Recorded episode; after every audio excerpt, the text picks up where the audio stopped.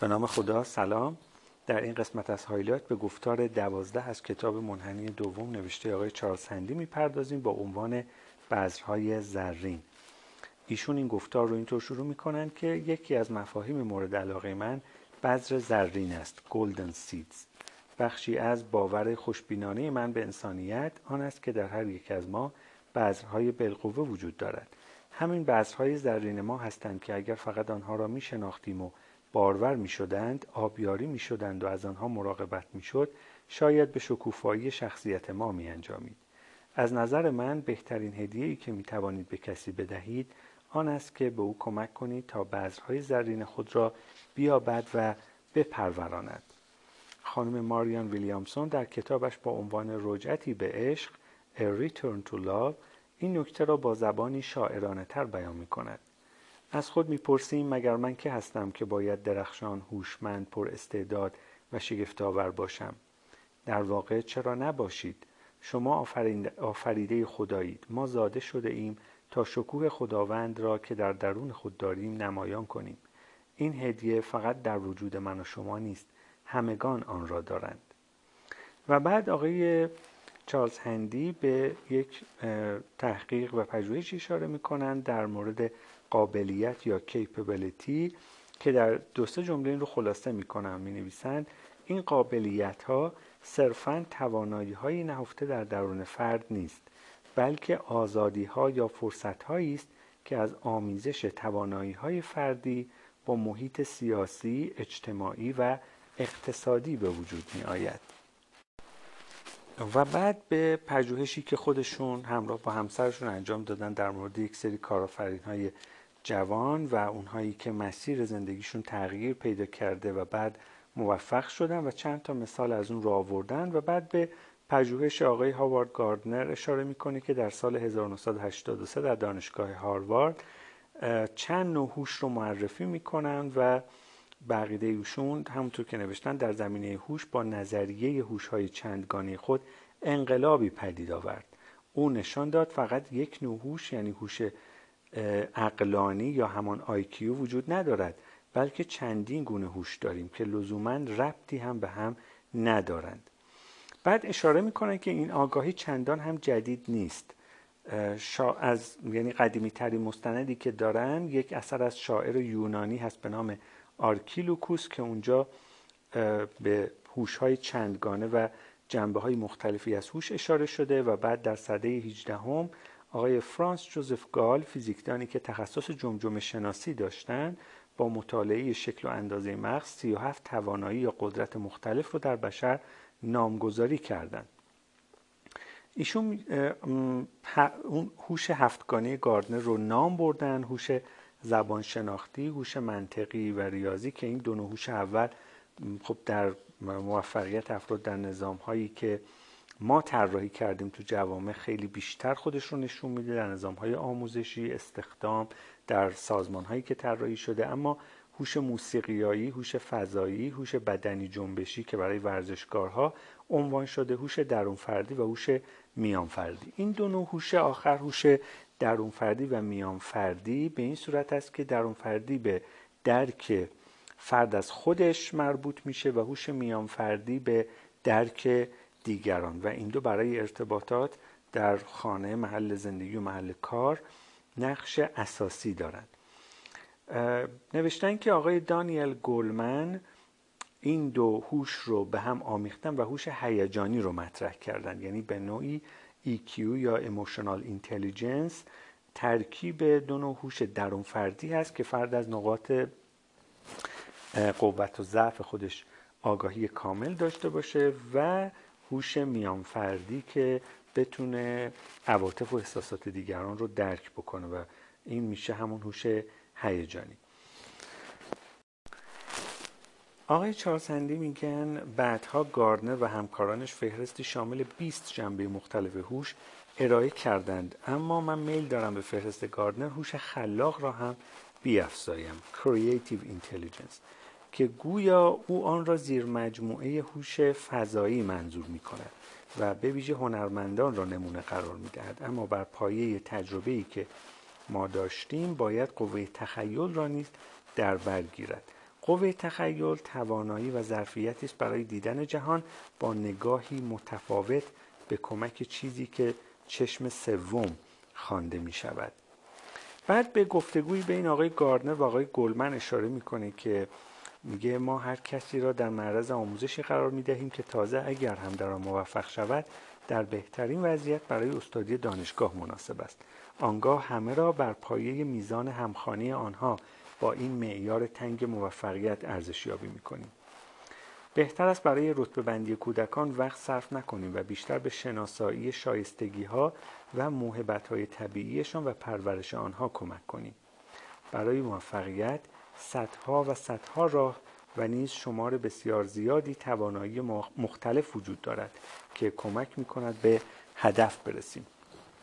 و بعد اشاره می‌کنه به گفتگوش با یک استاد زبان انگلیسی در دانشگاه کمبریج که در واقع ایشون معتقد بوده دانشگاه هیچ هدفی جز ارائه سیلابس های درسی مصوب نداره و هیچ نقش و مسئولیتی هم در تربیت دانشجوها برای ورود به جامعه متوجه دانشگاه نیست. و کلا با مثال های این, این چنین از این دست دارن به نقص سیستم آموزشی در مدارس و دانشگاه ها می‌پردازن که یک نسخه برای همه ارائه دادن و معتقدم منحنی دوم در آموزش اگر بر پایه ارزش دادن به تفاوت ها به تفاوت های فردی باشه ما می‌تونیم شاهد جامعه ای باشیم که درصد بیشتر افراد بذرهای زرین خودشون رو به کمک همین سیستم های آموزشی به کمک خانواده ها به کمک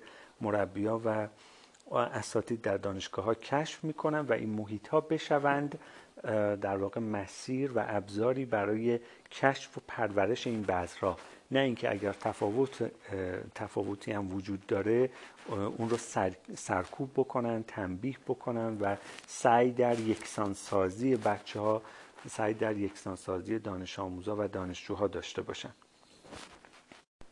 آقای چارسندی معتقد به قطع پیوند دانشگاه و مدرسه است به این شکل که دانشگاه ها با کارکردی که الان دارند نمی‌تونن مسیر مناسبی رو برای آموزش در مدارس تعیین و تعریف بکنند. و اینطور می نویسند که قطع این پیوند مستلزم اونه که در نقش و کارکرد دانشگاه بازاندیشی کنیم و تشخیص بدیم که مدرک مرسوم دانشگاهی لزوما به کار همه نمیاد. با آموزش پودمانی موافق ترند در کلا بدنه آموزش عالی و میگن که هم کم هزینه تر است و هم تناسب بیشتری با جهانی دارد که ضرورت ها و ساختار شغل و کار شتاب در آن دگرگون می شود پس اگر این پیوند با مدارس ضعیف شود یعنی دانشگاه ها خط ندن به مدارس به مدارس امکان می دهد تا به نقشی بازگردند که برایشان در نظر گرفته شده بود. یعنی آماده سازی جوانان برای زندگی به معنای گسترده آن و تشخیص اینکه هر کس متفاوت از دیگران است و هم خاص. مطلوب آن است که در پی محتوای درسی انفرادی باشیم. محتوایی که برای نیازهای هر کودک جدا تدوین شود. نه یک محتوای درسی ملی که می‌خواهد همه کودکان را شبیه هم بپروراند. از چشم ناظر بیرونی به نظر می رسد مدارس بیشتر برای رفاه حال معلمان و نظام آموزشی طراحی شده اند تا دانش آموزان.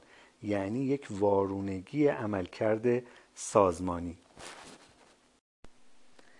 ایشون میگن اگر یاد بگیریم با همان چشم سوم به کودکان نگاه کنیم یعنی تفاوتها رو به منزله کلید راهنما ببینیم و نه لزوما خطاهایی که باید اصلاح شود قابلیت ها در همه آنها هست.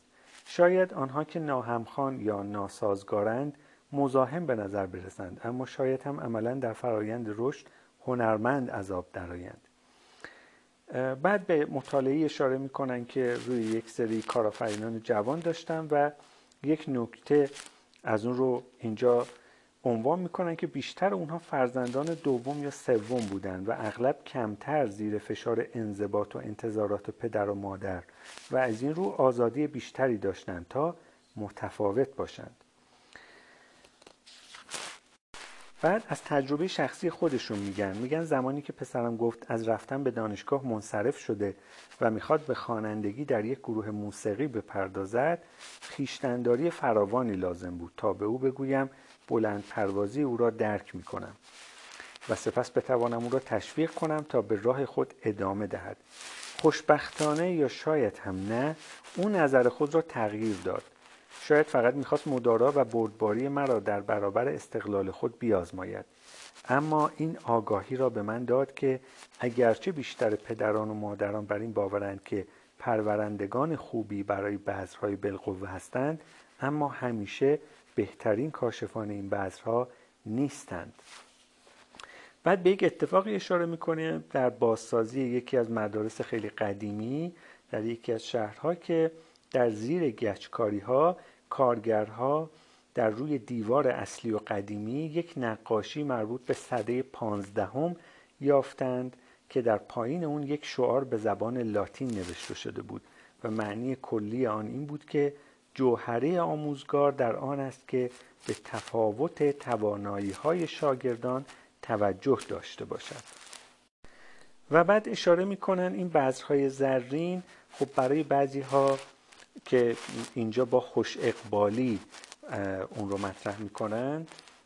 یعنی بعضی ها در سایه خوش اقبالی زودتر بعضهای زرین خودشون رو پیدا می‌کنن. حالا این خوش اقبالی می‌تونه مربوط باشه به خانواده. همونطور که گفتند در قبلا گفته شد مثلا فرزند چندم خانواده بوده یک نفر و زیاد توجه و حساسیت روی انتخابهاش وجود نداشته و تونسته راه خودش رو پیدا کنه با تجربه و سعی و خطا. یک نفر در اثر در واقع در سایه یک آموزگار یک استاد یک مربی تونسته این رو کشف بکنه یک دوست یا محل زندگی یا هر تجربه دیگری. اما دارن میگن که این بذرها هرگز از بین نمیرن و تا آخر عمر در وجود همه زنده هستند و نهفته و به یک مطالعه اشاره می‌کنن که بر روی خانم های بالای 60 سال انجام شده و تعدادی از اونها بعد از 60 سالگی و در واقع در یک دوران نسبتا آرامی از زندگی که دیگه دغدغه‌ای وجود نداشته مثلا بچه هاشون رو تونستن به رشد کافی برسونن مسئولیت هاشون رو انجام دادن در زمان بازنشستگی هستن. تونستن این بذرها رو پیدا کنن و دنبالش برن. و چند تا مثال اینجا اومده که مثلا یکی از این خانم ها بعد از 60 سالگی کشیش شده یکی دیگه شروع کرده به نوشتن کتاب هایی در زمینه تربیت فرزندان. یکی دیگه رفته در قطب جنوب سرگرم کار شده. یکیش رفته به دخترش که یک کافه ساحلی داره کمک می‌کنه و در کل می‌خوان بگن که این بذرها رو باید جدی گرفت. حتی اگر ما تا امروز فرصتی نداشتیم که اونها رو کشف بکنیم اما باید مطمئن باشیم که همچین چیزی وجود داره. و در این مسیر تاکید زیادی رو نقش پدر و مادرها و خانواده دارند در کشف و پرورش این بذرها